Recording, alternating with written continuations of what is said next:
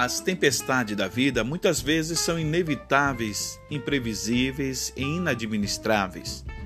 Chegam de súbito e nem sempre conseguimos triunfar sobre elas. As tempestades revelam nossa impotência e assolam a nossa alma com muitos temores.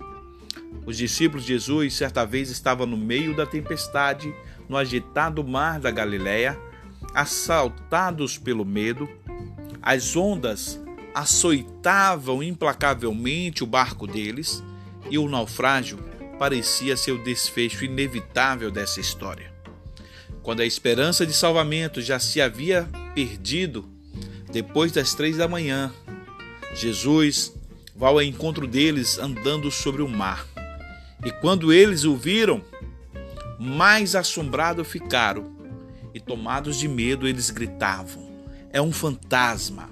Jesus, porém, lhes disse: Tem de bom ânimo, sou eu, não tem mais. Jesus causou uma tempestade muito grande dentro deles do que fora deles. O maior problema deles não era a circunstância que eles estavam vivendo no momento, mas o sentimento.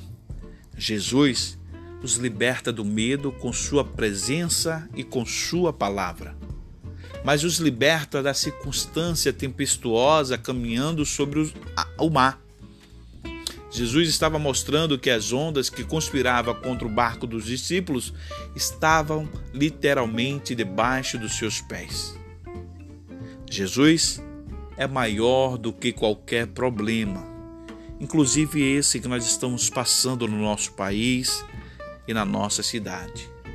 Por isso, não precisamos ter medo, pois Ele está no controle. Essa história encontra-se no livro de Mateus, capítulo 14, versículo 27.